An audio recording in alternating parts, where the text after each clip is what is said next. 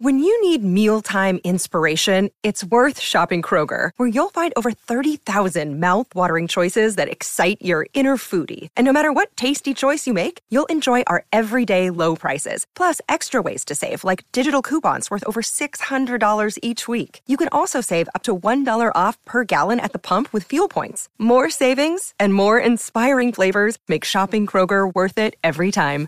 Kroger, fresh for everyone. Fuel restrictions apply.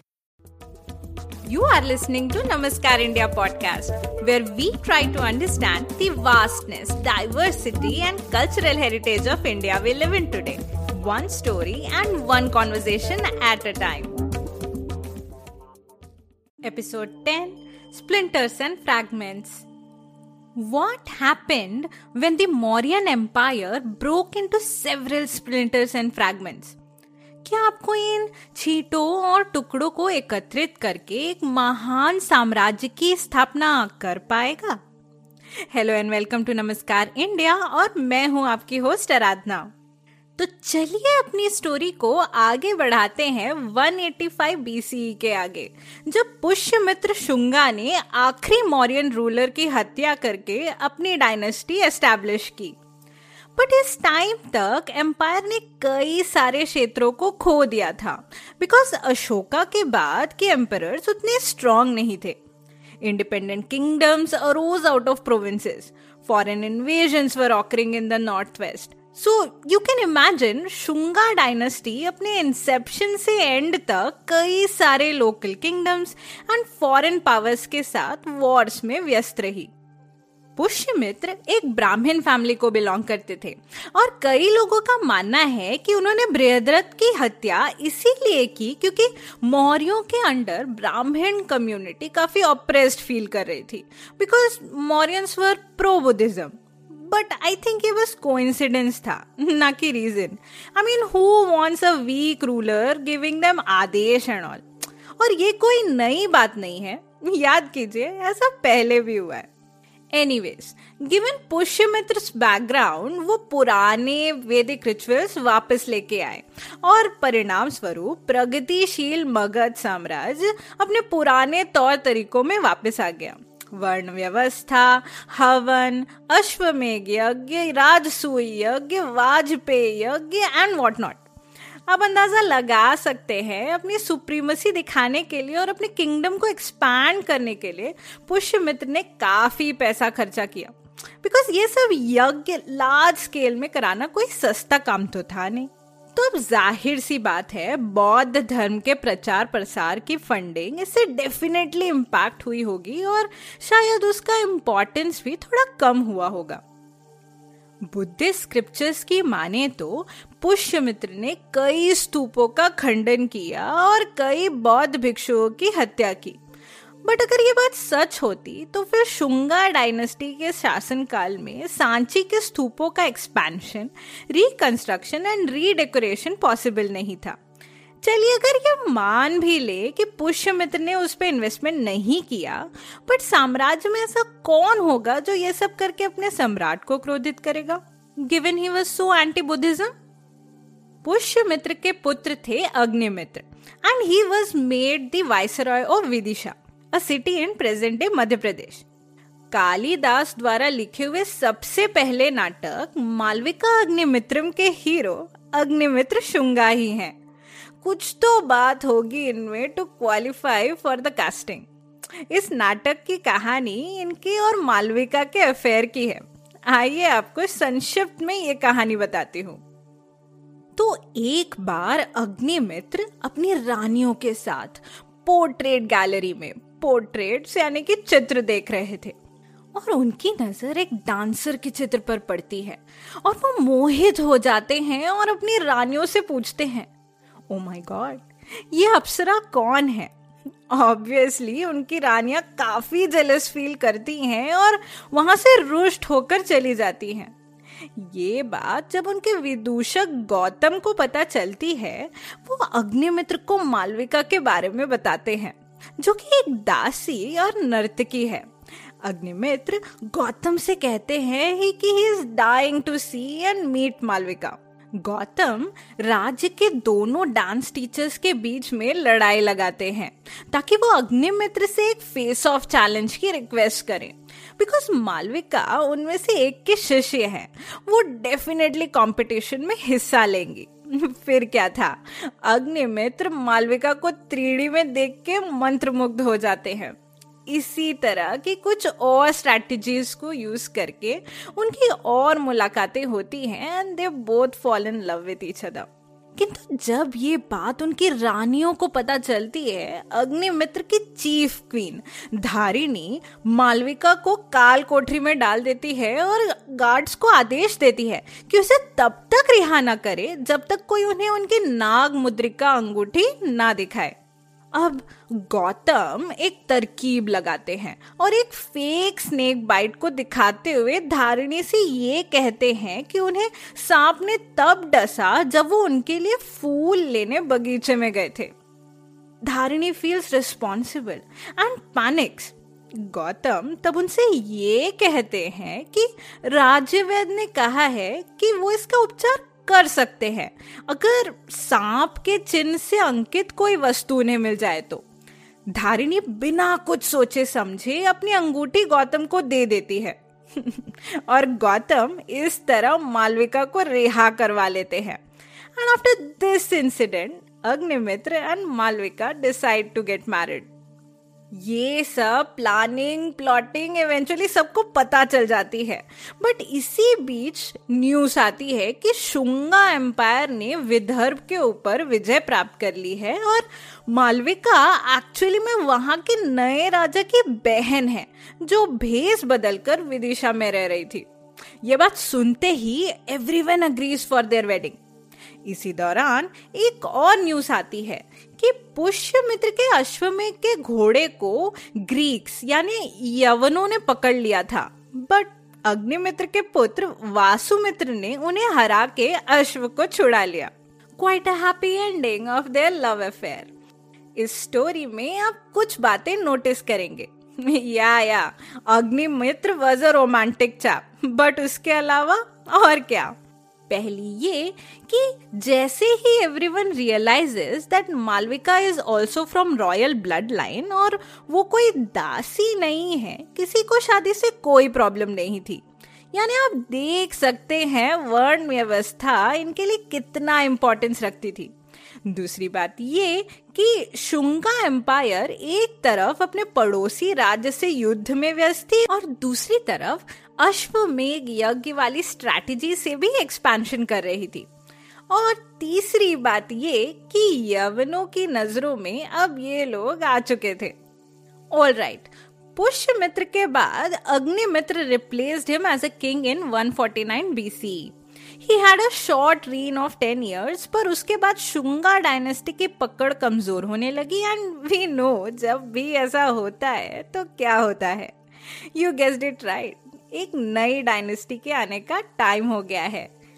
Shunga dynasty के last ruler Devabhuti की रानी की जगह एक दासी को भिजवा के उनके ही ब्राह्मण मिनिस्टर वासुदेव कनवा ने उनको मरवा दिया और कनवा डायनेस्टी एस्टैब्लिश की इन 75 बीसी तो जो बीज उन्होंने बोया, वही काटा। उसके बाद कनवा डायनेस्टी का स्टिंट भी काफ़ी छोटा सा था। And they called it a wrap in 30 BC and the reason for their end was the Satavahana empire of the south so who were these Satavahanas तो जो प्रेजेंट डे तेलंगाना आंध्र प्रदेश महाराष्ट्र और कर्नाटका वाला एरिया है, वो पहले तो नंदा डायनेस्टी के अंदर था. एंड आफ्टर दैट मौर्य साम्राज्य के अंडर में. पर जब मौर्य साम्राज्य बिखरा, यहाँ की जो लोकल रूलिंग डायनेस्टी थी under king Simuka declared their independence establishing the Satavahana dynasty somewhere around 230 BC okay Satavahanas ये वर्ड सुन के आपके माइंड में क्या आता है? Satavahana, Saptavahana ring any bells Surya Dev और उनके रथ के सात अश्व। So what does this tell you Satavahanas wanted to claim that they are the Suryavanshis and they were ardent Hindus and were followers and supporters of Vedic practices. Simuka के पुत्र श्री सतकर्णी जब राजा बने, उन्होंने भी अश्वमेध यज्ञ और राजसूय यज्ञ करवाए। सोचने की बात यह है कि ये सब क्यों किया जा रहा था? क्या उनका मोटिव सिर्फ़ एक्सपेंशन था, या फिर उनका मोटिव अपना डोमिनेशन एस्टेब्लिश करना था? बात ये भी हो सकती है कि ये सोसाइटी में अपनी क्रेडिबिलिटी एस्टेब्लिश करना चाह रहे थे। पहले तो ये प्रूव करके कि ये लोग एक अपर कास्ट यानी कि क्षत्रिय या ब्राह्मण वर्ग को बिलोंग करते थे और दूसरी तरफ़ रिलीजियन को यूज़ करके, यानी कि वैदिक रीति रिवाजों जैसे कि यज्ञ, हवन इत्यादि को प्रमोट करके। आपने कभी यह टर्म सुना है?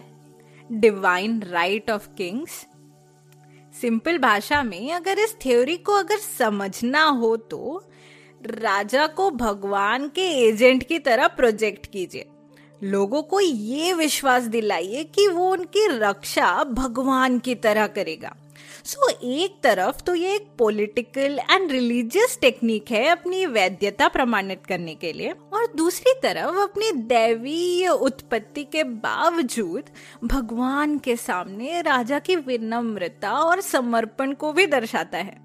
इंटरेस्टिंग कॉन्सेप्ट इज़ इट इसके बारे में ज़रूर विचार कीजिएगा। हाला नाम के जो सतवाहना किंग थे, उनको श्रीलंका की प्रिंसेस से प्यार हो गया। And eventually he did get married to her और उस प्रेम को प्रेरणा बना के उन्होंने गाथा सप्तासी नाम से लोकल लैंग्वेज प्राकृत में 700 लव पोएम्स का कलेक्शन लिखा। हिस्टोरियंस का मानना है कि सारी कविताएँ हाला ने नहीं लिखी। In fact over the centuries कई ऑथर्स ने इस कलेक्शन में कंट्रीब्यूट किया सारे पोएम्स प्रेम से जुड़ी भावनाओं पर आधारित हैं and the summary of most of these is love is complicated and emotionally unfulfilling which is so true isn't it all right सबसे फ़ेमस सतवाहना किंग थे Gautami Putra Satakarni who ruled from 60 to 85 C ये जनाब इसीलिए famous है because इन्होंने न केवल अपने किंगडम को एक्सटेंड किया, बल्कि इंडो ग्रीक्स यानी कि यवंस इंडो पार्थियंस यानी कि पहलवाज एंड इंडो सिंथियंस यानी कि साकास को भी युद्ध में हराया। But eventually the Satavahana rule ended in 225 C because of the Sakas note करिएगा, इन सब के नेम्स के आगे इंडो शब्द का प्रयोग। वैसे तो ये सब किसी ना किसी बड़े एम्पायर्स का पार्ट थे बट उन एम्पायर्स का जो हिस्सा इंडस वैली एरिया को कंट्रोल करता था, ये उसको डिपिक्ट कर रहा है। इन यवंस, पहलवाज और साकार्स को याद रखिएगा। इनके बारे में हम जल्द ही बात करेंगे। महाराष्ट्र के नासिक सिटी में नासिक केव्स है, जो कि पांडव लेनी केव्स के नाम से भी जाने जाते हैं। बेसिकली यहाँ पे 24 केव्स यानी कि गुफाएँ हैं, जो कि बुद्धिस्ट डिवोशनल प्रैक्टिसेस के लिए उपयोग में आती थी। गिवन बुद्धिज्म इस टाइम पे काफ़ी फेवरेबल एंड पॉपुलर रिलीजन था, सारे कंटेम्परेरी यानी कि समकालीन साम्राज्य और राजवंश उन्हें पैट्रोनाइज एंड स्पॉन्सर करते थे। अब ये जो एरिया था, वो Satavahana dynasty and Saka empire के अंडर आया। और इन केव्स के इंस्क्रिप्शन एंड शिला लेखों से हमको इन राज परिवारों और उनके अचीवमेंट्स के बारे में काफ़ी डिटेल्स मिलते हैं। सिमिलरली ओडिशा के भुवनेश्वर सिटी में उदयगिरी एंड खंडगिरी केव्स हैं। उदयगिरी में अठारह और खंडगिरी में पंद्रह गुफाएँ हैं। ये गुफाएँ जैन डिवोशनल प्रैक्टिसेस के उपयोग में आती थी। और यहाँ हमें महामेघ वाहना डायनेस्टी के बारे में डिटेल्स मिलेंगे। कलिंग याद है? Those who fought bravely against Ashoka अब जब मौर्यन एम्पायर नहीं रहा, कलिंगा कैसे खुद को इंडिपेंडेंट ना डिक्लेयर करे? और यहाँ शुरुआत हुई महामेघ वाहना डायनेस्टी की, जिसके सबसे फ़ेमस राजा थे खारवेला। जिन्होंने ईस्टर्न एंड सेंट्रल इंडिया के काफ़ी बड़े क्षेत्र पे अपना रूल एस्टैब्लिश किया। तो ये तो हो गई वो इंडियन डायनेस्टीज जिन्होंने मौर्यंस के बिखरे हुए एम्पायर के विभिन्न टुकड़ों पे राज्य किया। In the approximate time frame of 200 BC to 300 C पर इन 500 इयर्स में कुछ विदेशी शक्तियों ने भी इस सिचुएशन का फ़ायदा उठाया। साउंड सो सैड ना?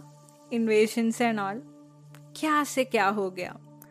But are all invasion bad was it really a dark age we will find out soon अगले एपिसोड में मैं आपको उन फॉरेन पावर्स के बारे में बताऊँगी जिन्होंने खंड खंड हुए भारत की सिचुएशन का फ़ायदा उठाते हुए यहाँ आक्रमण किया।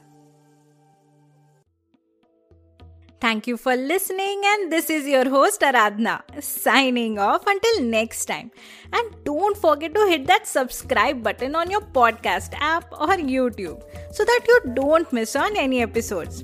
अगर आपको ये एपिसोड पसंद आया तो किसका वेट कर रहे हैं अपने फ्रेंड्स एंड फैमिली के साथ जल्दी से इसे शेयर कीजिए if you have any feedback, you can message me on Facebook, Instagram और Twitter, जिसके लिंक्स आपको एपिसोड के डिस्क्रिप्शन में मिल जाएँगे